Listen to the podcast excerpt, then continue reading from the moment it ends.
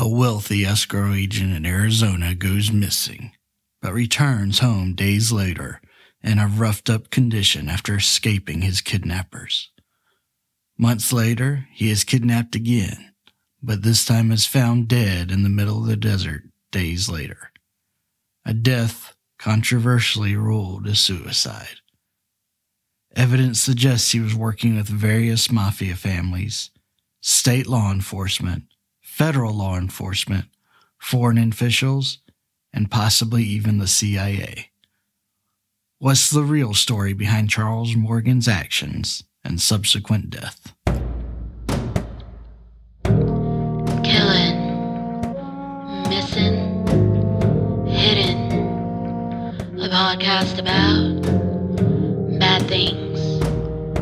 Welcome, welcome, welcome to the next edition of KMH Podcast. Here I am, as always, your buddy Brad, ready to walk you through a rather confusing and bizarre case of murder, or if you believe the police, suicide. But before we get into anything, let's have a little bit of housekeeping. First, remember to listen to the end of this episode for a special announcement. I'm not going to tell you what it is up front. I got to force you to listen to the whole thing. But just know this is going to rank somewhere between getting 15% off your next oil change and being named Sports Illustrated's Athlete of the Year. So, yeah, it's exciting, kind of a big deal. I'm also implementing a new feature this week Reviewer Spotlight. I will try to feature someone who has left a nice little review for us once every two to three weeks. A little shout out to those who have taken the time to shout me out, if you will. This week we have Doc J56, who kindly left the following review. Quote, very intriguing, awesome topic selection, and presented in a format that was easy to follow and understand. Looking forward to hearing more. Unquote. Well, thank you very much, Dr. J. Love hearing from our fans and NBA legends. Make sure you leave a review so you can be featured in one of our upcoming episodes. I'll also be giving Doc J a shout out on our Instagram page later this week. Speaking of Instagram, please check out that page every Friday as we've been releasing 60 second mystery videos that folks seem to enjoy, and I think y'all will too. Okay, so let's get to why you're here today. Charles Morgan, a poor man who's at the center of one of the most extraordinary cases we've discussed on this podcast, and I think that's saying something. Charles Chuck Morgan was a 39 year old living in Tucson, Arizona in 1977. He was the president of a very successful escrow agency. Now, for those of you that don't know, let's talk about what an escrow agent is and what they do.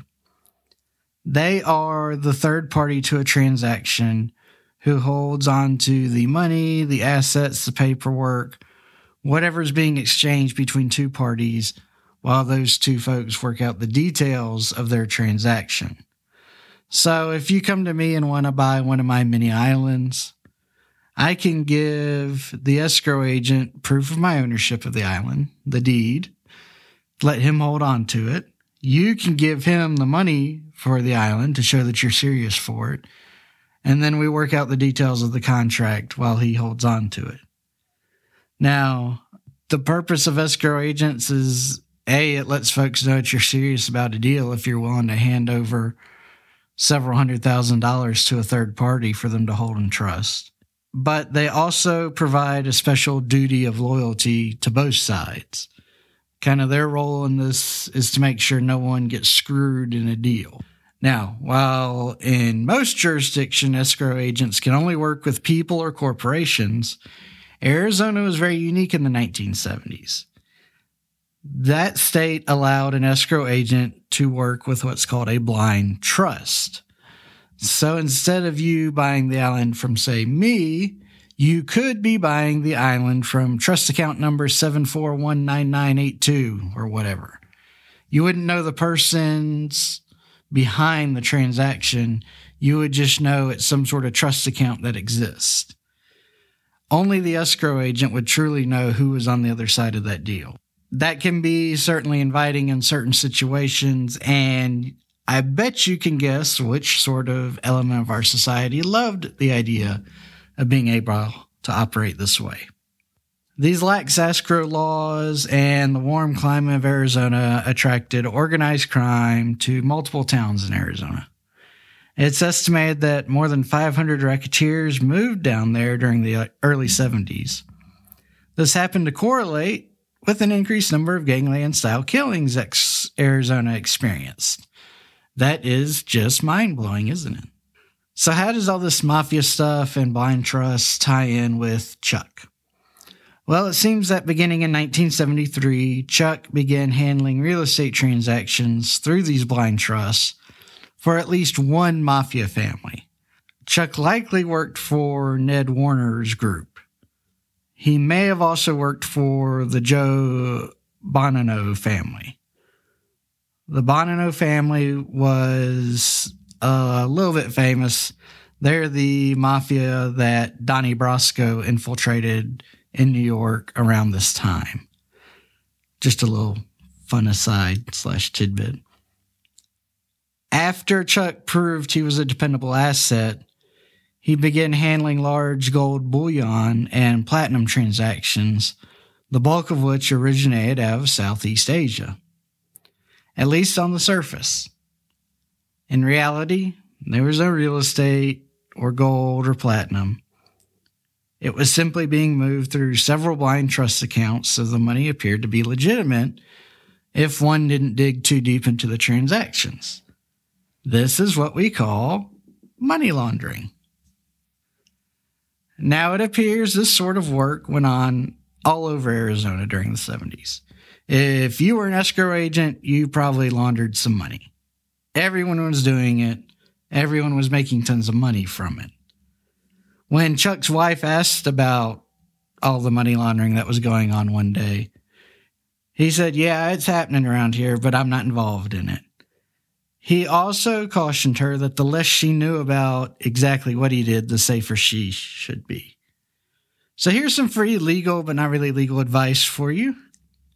Anytime someone says, the less you know, the better, you should immediately find out everything about what's going on because there is almost certainly some bad dudes on the other side of this statement who won't take the chance that you may not know more than you do should things go south. And you really ought to know what your risk is when someone says that. So, Chuck's first disappearance. On March 22nd of 1977, Chuck drove his two daughters to school. Then he vanished. Three days later, at 2 o'clock in the morning, he returned home. But he was in pretty messed up shape. He absolutely could not speak. He was missing a shoe. He had a plastic zip tie around one ankle, and both of his hands were also bound by zip ties. He was bruised up and just looked like a total mess. His wife, Ruth, helped him in, got him free, and while she went to try to help clean him up, he grabbed a pen and notepad and began writing.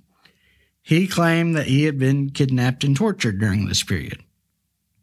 He also claimed that a strong hallucinogen had been painted down the back of his throat and was warned by his kidnappers that if he swallowed or ingested it in any way, he would die or possibly be driven insane.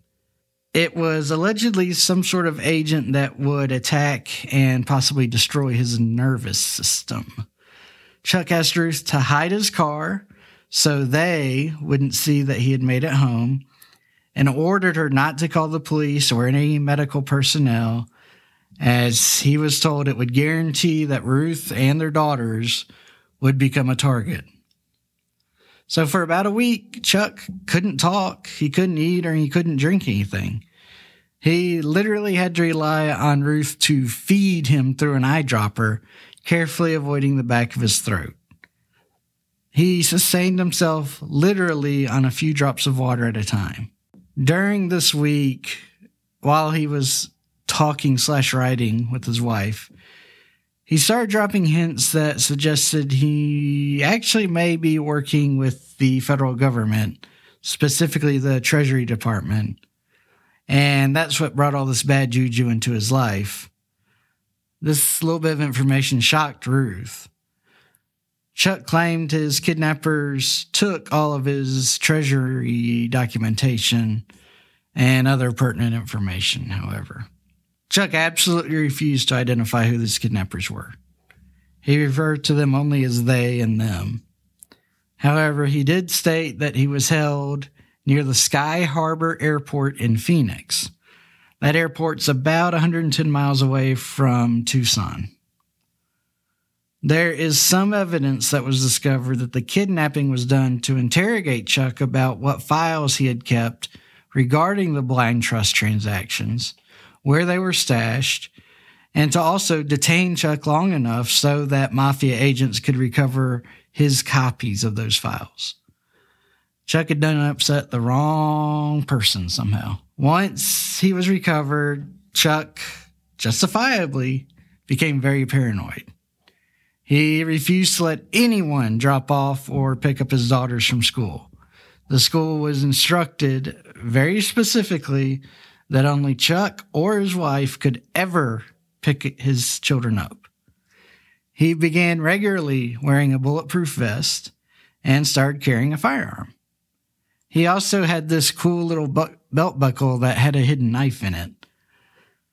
Chuck told his father he had hidden a letter in his home that his father needed to find if Chuck ever disappeared again, as it would identify who had Chuck.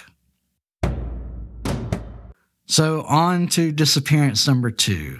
Sadly, he did disappear again. And this time, Chuck did not return. Nine days after his disappearance, a mysterious woman called Ruth and said only, Chuck is all right. Ecclesiastes 12, 1 through 8. And then she hung up the phone. Now, Ruth never called the police, likely because she was scared from what Chuck had told her would happen if she called the police when he first returned home from his first kidnapping. Two days later, however, his body was discovered in the desert, 40 miles from his home. He was wearing his bulletproof vest, but had been shot in the head. Uh, specifically, it was in the back of his head, and it was from his own 357 Magnum at very close range. The gun was found laying next to him, and there was some evidence that Chuck was on his knees when he was shot and killed. When police searched the scene, they found several bits of oddness. First, Chuck had a $2 bill clipped inside of his underwear. And on this $2 bill was a ton of information. First, there were seven Spanish surnames, beginning with the letters A through G, written along one side of it.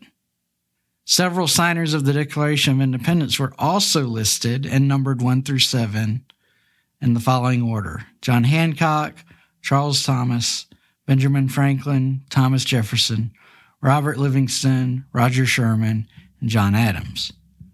Ecclesiastes 12 was written on the bill, and the 1 and the 8 in the serial number were highlighted. Finally, there was a crude map drawn on the bill showing several roads between Tucson and the Mexican border and they highlighted the towns of Robles Junction and Solicity, areas known for drug smuggling. Pictures of this $2 bill can be found on the Medium website, and the link to these pictures are in my show notes. There were zero fingerprints at this crime scene, including on Chuck's gun or in his car.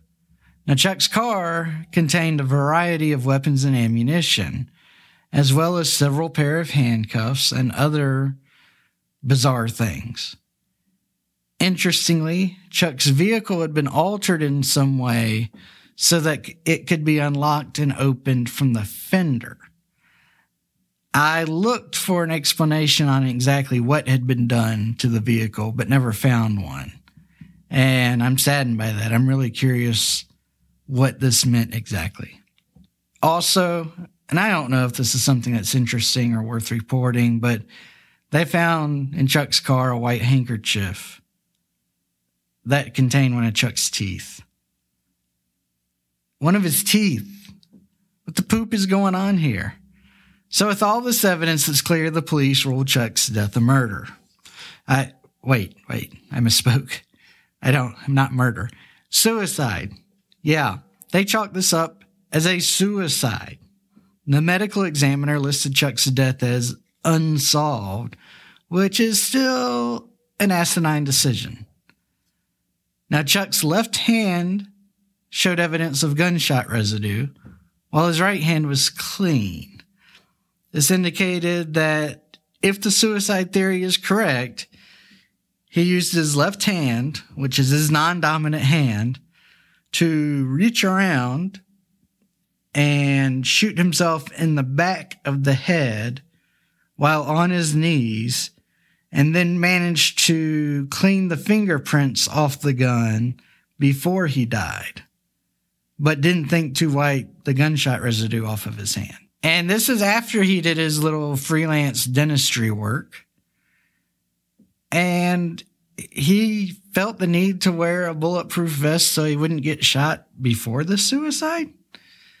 Okay, I mean this this is you can tell I don't buy this theory. Not many other people did, including investigative journalist Don Devereaux. Now, before we get to Don's role in this story, we've got even more weirdness to, to muddle through. Two days after Chuck's death, an anonymous woman called and spoke with one of the detectives. She referred to herself only as Green Eyes. She claimed to have met with Chuck at a motel shortly before his death. He had with him a briefcase that contained thousands of dollars. He said his plan was to buy himself out of the contract the mafia had put on his head. Now, police were able to confirm that Chuck had stayed at the West Side Motel at least one night before he was killed, and CCTV filmed him meeting with a woman there. The woman also admitted to being the same person who contacted Ruth shortly before Chuck was found dead. Police investigated if Chuck was having an affair and their results were inconclusive. They did learn that Chuck was bouncing between motels as if he was trying not to be found. Shortly after the police cleaned up the crime scene, they impounded his car, naturally. But while the car was sitting in impound, it was broken into. Shortly after his car was broken into, Chuck's office was ransacked. Three weeks later, two men who claimed to be FBI agents forced their way into Ruth's home.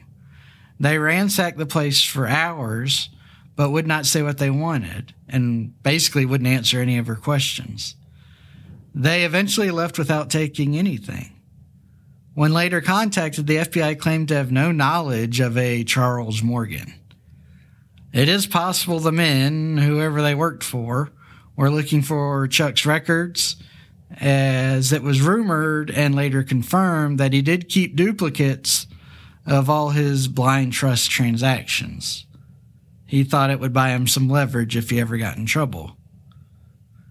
Chuck often worked together with a real estate agent by the name of Jack Tillman. Tillman reportedly reacted to Chuck's death poorly, but was allegedly told by those responsible for Chuck's death that so long as no one said anything about the shooting, no one else had to get hurt.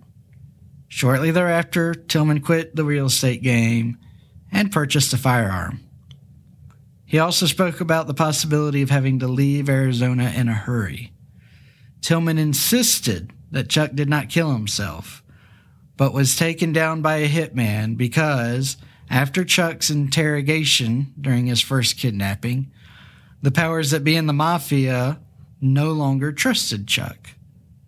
In 1981, Tillman passed away from cancer. Now, Chuck's story actually aired on Unsolved Mysteries in February of 1990. Uh, it generated more phone calls and tips than any other segment in the show's history, at least up to that point. I don't know if it still holds the record.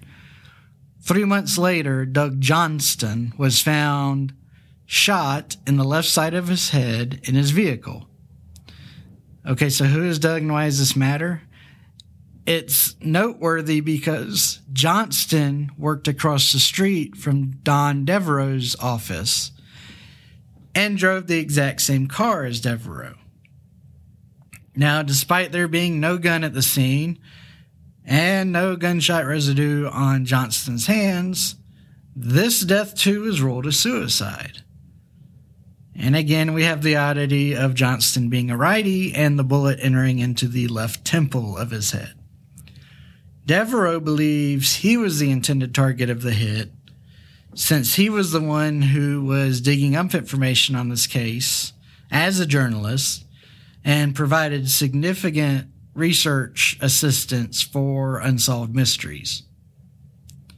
A year later, Devereaux was contacted by a writer from DC named Danny Casolaro, who claimed to have found information related to Chuck's blind trust transactions. Strangely, Casolaro died before he could send this information to Devereaux. He was found by his housekeeper in the bathtub with 12 deep cuts along his wrist. A note at the scene said, quote, To my loved ones, please forgive me, most especially my son, and be understanding. God will let me in. Casolaro's family refused to accept that he committed suicide, particularly in this manner, because he was terrified of blood. Also, the suicide note is not written in a manner that you would expect a professional writer to leave a note in. His records that he claimed to have on Chuck were never found, though he had previously described to Devereaux that they were very voluminous, octopus like, meaning that the story had tentacles going in multiple directions, and that the information Chuck had connected the mafia with various government officials. Also, interestingly, the suicide scene was immaculate. Now, Casolaro's body wasn't. He was suffering from multiple bruises and missing several fingernails. But the housekeeper noted that it looked like somebody had taken the time to clean all the blood off the floor and even left a bloody towel behind. Okay, so let's focus on Don Devereaux for a little bit. He dived deep into Chuck's life and made lots of interesting discoveries. First, he was the one who was able to confirm that Chuck kept the records of his blind trust transactions.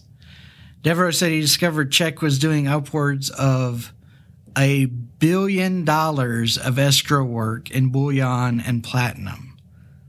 Yet, it felt like to Devereaux that Chuck was more of a tool of the mafia rather than someone with a key role in the organization.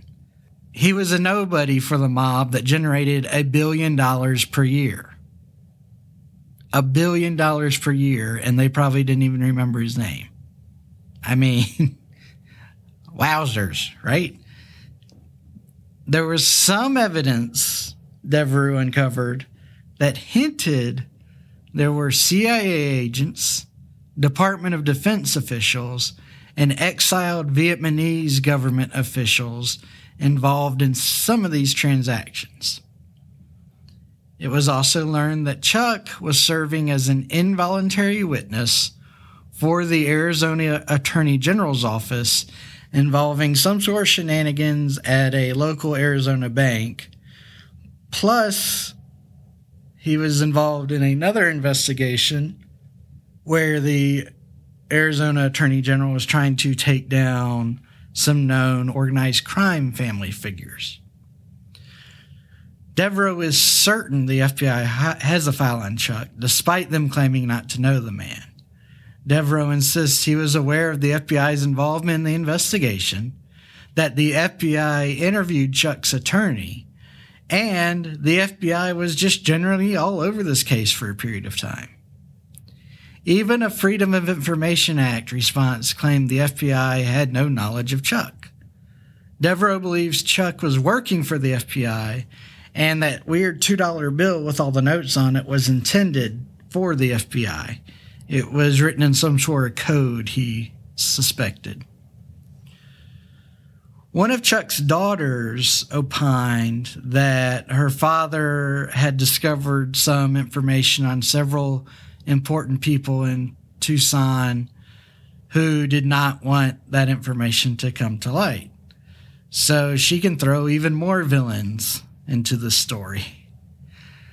And remember that note we talked about that Chuck said his dad should find should he ever disappear for a second time? Yeah, that note was never, ever, ever found. Okay, so my thoughts on this one. Um, so my knee jerk thought is, holy God, how did Chuck live such a complicated life? I could never cheat on my wife for a variety of reasons. One of which would be there's no way I could juggle handling two relationships at the same time. Yet here, Chuck's trying to keep his family happy, the mafia happy, the state government happy, the federal government happy, and maybe even more folks. I mean, frankly, I'm surprised he didn't die from a stroke. I mean, seriously though, I, I wish Chuck were alive so he could learn the timeline of how all of this fell into his life. I mean, I, I have to say, regardless of what all happened, Chuck was a mentally tough dude, and he had to be quite smart to keep doing this for four years uh, before finally committing some sort of error. All right, um, I want to deal with the obvious first, which is the suicide stuff. It's junk. And all three of the deaths we've talked about Chuck's, Johnston's, and Casolaro's. Uh, it's clear forces conspired to ensure these deaths were not investigated any further than was necessary. Now, keep in mind, we're talking about the 1970s. During this time, from my research, according to the U.S. Department of Labor statistics I could find, police officers were making between $10,000 and $18,000 per year. That's for patrol officers through senior lieutenants. Meanwhile, the people Chuck were working with were using him to launder a billion dollars a year. And again, he's not the head honcho in the laundering scheme. He's just one of many tools that they used. So I think we can safely assume several billions were being laundered just through Arizona. So how difficult would it to be for the mafia to come up with a bribe to make a senior officer agree to classify a death as a suicide? I imagine they could throw $50,000 down on someone's desk and buy enough influence to say what the ultimate result of an investigation is. And that's probably way more than was actually paid. In today's world, I have had cases where law enforcement officers looked the other way on certain crimes, felonies included, for a mere few hundred dollars a pop. Obviously, I'm of the mindset that there were key officials who were being bribed, and that's assuming the mafia was the only one putting pressure on the police. If we have the FBI or the CIA or the Attorney General's office trying to push the police in a certain direction too, it's possible that a bribe wasn't even needed that may have been enough just to have his death ruled a suicide. Now, just to cover my bases on the suicide theory, I've touched on this some, but we're going to do it again real quick. Chuck's death is just too weird to be a suicide. He's on his knees. He uses his non dominant hand to shoot himself in the back of the head, not the side, the back of the head, while leaving no fingerprints on the weapon, after apparently removing one of his teeth while wearing a bulletproof vest so no one could kill him on his way to commit suicide 40 miles out in the desert. As to Johnston, it's hard to call a gunshot wound to the side of the head where no weapon is discovered a suicide. Dying folks usually don't make much of an effort to hide the weapon they used to kill themselves. In Casolaro's death, I think, is obvious, and I've discussed enough on it, but why would he be why would he be cleaning up his blood as he's slowly losing life sitting in the bathtub? Why would he have fingernails ripped out and be bruised up if this was a suicide? There, there's, there's just too much shady stuff going on in this entire scenario to be okay with the idea that all three of these deaths were suicide. And the rest of the story is also a total mess to sort through. I mean, I don't have any code breaking experience, so I can't speculate as to what was going on with the $2 bill. I mean, seven Spanish names, seven founding fathers, a map, references to the Bible. Um, now, I did find that Chuck was a member of the Freemasons. And apparently, Ecclesiastes 12, 1 through 7 is a very important part of the Bible for the Freemasons. There could be something there that's personal to Chuck. That part of Ecclesiastes is the is read as the story of a man's life told through an allegory uh, being young and dumb and developing faith in God and then going through the trials of life and slowly becoming an old man and, and passing on. But again, they only rely on verses 1 through 7. The eighth verse that Chuck referenced and the green eyed woman referenced reads, and I'll quote, The greatest futility, says the congregator, everything is futile. So maybe this extra verse adds something. It could be an additional clue. Now, I can't find any evidence about Green Eyes, speaking of her. Everything I read is just pure speculation about her. But it's obvious she was someone Chuck trusted and also knew about how real the danger he was facing was. I don't know how her calling Ruth to report that he was okay when he was found two days later strikes me. I suspect it's genuine and that Chuck asked Green Eyes to pass along that message. But I, I just I don't have anything on Green Eyes. Now I do believe that Chuck was working with the government in some capacity. Again, it's documented by Don Devereaux's research that he was an involuntary witness for the state's AG's office. But I do think he was working with the feds on some level. Chuck claiming to be working with the Treasury Department certainly raises that specter, but personally, I'm convinced of his involvement by the fact that the FBI claimed to have no files on Chuck, even when they were openly involved in the initial investigation. That suggests to me that he was serving as an informant in some sort of capacity. And the Freedom of Information Act would not require the FBI to turn over any files pertaining to an active investigation. If Chuck was feeding the feds information about these mafia folks, the FBI just couldn't make public the case they were building.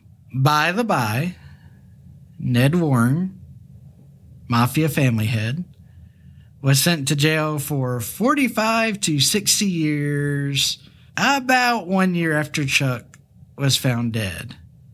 Warren went to jail for swindling all throughout Arizona. And he was known by the feds for being the sort to kill accountants and lawyers and others who showed the slightest hint of being willing to testify against them. Just saying, that seems a little odd. I'm also of the opinion that poor Chuck was probably a little too naive to handle the situation he found himself in. Again, I think he was a really sharp dude, but I don't think he really appreciated the gravity of the situation. It reminds me of that scene in Die Hard, if you've ever seen it, where that one prick is convinced he can use his salesmanship skills to free everybody from the terrorists, and then he ends up dying a horrible death. You know, the mafia has a code and rules. And so long as you play by the rules and you stay within the code, you're fine. Finding out that you're cooperating with any form of law enforcement on any sort of issue is going to send up a big old red flag. Trust is everything. And someone who snitches even on something not related to your business, just can't be trusted. Further, and, and I don't mean for this to come across as condescending as it probably will, but it's almost cute that Chuck thought he could pay off the hitman. If an assassin for a criminal organization doesn't complete his contract, the very next contract that comes down is for that hitman. So the dude had to kill Chuck. There's just no way around it. Somebody's dying, being the hitman or Chuck. And what is there to stop the hitman from killing Chuck and taking the money? He gets paid double. I know he's in a desperate situation, and Chuck thought he was doing the best thing he could. I don't fault him. He's just playing a game he doesn't understand. But Chuck would have been so much better off using that money to buy some fake IDs, fly the coop to some other country, and make it his home. I suspect Chuck got into bed with the mafia thinking that as long as he did his job, he would be in no danger. But them big city boys are slicker than pig snot on a radiator, and you just can't trust them. All right, well, we could easily spend another 35 to 45 minutes just going through more of the craziness here, but I think we've hit the high marks. I can certainly revisit this case if there's enough demand, but as you can tell, my conclusion is Chuck and others were murdered as part of an effort to keep these blind trust shenanigans from going public. And the police were bullied or bribed into going with a suicide story each time. The details, though, and how they all fit together leaves my head a spinning, to be honest. I mean, it's it's a weird little tale. So let's move on to the palate cleanser. One that's appreciated probably in this week's case. Here is this week's expertly selected joke. What did one plate say to the other plate? Dinner's on me. That's it. High quality. All right, that's a good segue into what lots of y'all have been waiting for. Special announcement time! Yay! Okay. I have created a Facebook group for our little podcast family, and I want you to join. Now, why would you do something like that? Because I'm going to bribe you. Everyone who joins before June 20th will be automatically entered to win a $50 Amazon gift card. Just go onto Facebook and search Killing Missing Hidden. It should come up. Now, it's a private group, we won't just let anyone in. You're going to have to solve two amazingly complicated riddles that demonstrate your allegiance to our cause to be granted membership. Okay, in reality, you just have to name your favorite episode and identify what we call the joke at the end of each episode, which, if you remember, we just did and we call the palate cleanser. So if you can jump through these two little hoops, you'll get in the group and you'll be entered to win. The winner will be announced as part of our 25th episode. So remember, you have until June 20th. But why wait? Just go ahead and do it today. Sign on in. Now, I'm no web guy. It's not pretty looking, but you know what? You'll be there with other people who like the same things that go on in this podcast. So you'll make lots of friends. It won't be scary, I promise. Now, it'll also be worth hanging around the group after the prize is awarded because we're do some special events periodically that will be open only to my little minions. And I'm also going to let y'all have a say in the schedule we make going forward, what topics we do when, what topics we don't do, things like that. Maybe you'll even get the opportunity to do greater things like share your own stories on the show or be made governor of a province of your choice when we take over the world. You know, I don't know. The sky's the limit for us. Okay, well, that's enough nonsense for one week. As always, please rate us and leave a review if you like what we're doing here. Why do I say that? Because that's how we get discovered by new folks. That's how we get new listeners, new minions, possibly people that could work as your underlings in your own province. And, you know, be like Dr. J. Just say some kind words and maybe we'll we'll give you a shout out. As always, if you want to share one of your favorite episodes with your friends or coworkers, that would be appreciated. Maybe your brother will find the story of the severed head found out in rural Pennsylvania fun. Hey, perhaps that cute waitress you have a crush on really dig the story of the Scottish hacker who uncovered all of America's alien secrets. Who knows if you don't try? That's what I'm saying. Let's just give it a shot and see what happens. Okay, well, the clock I'm looking at tells me it's time to put the chairs in the wagon. I'll be back next week to talk about weird glitches in the world. Be good, stay safe, and know that I love you all.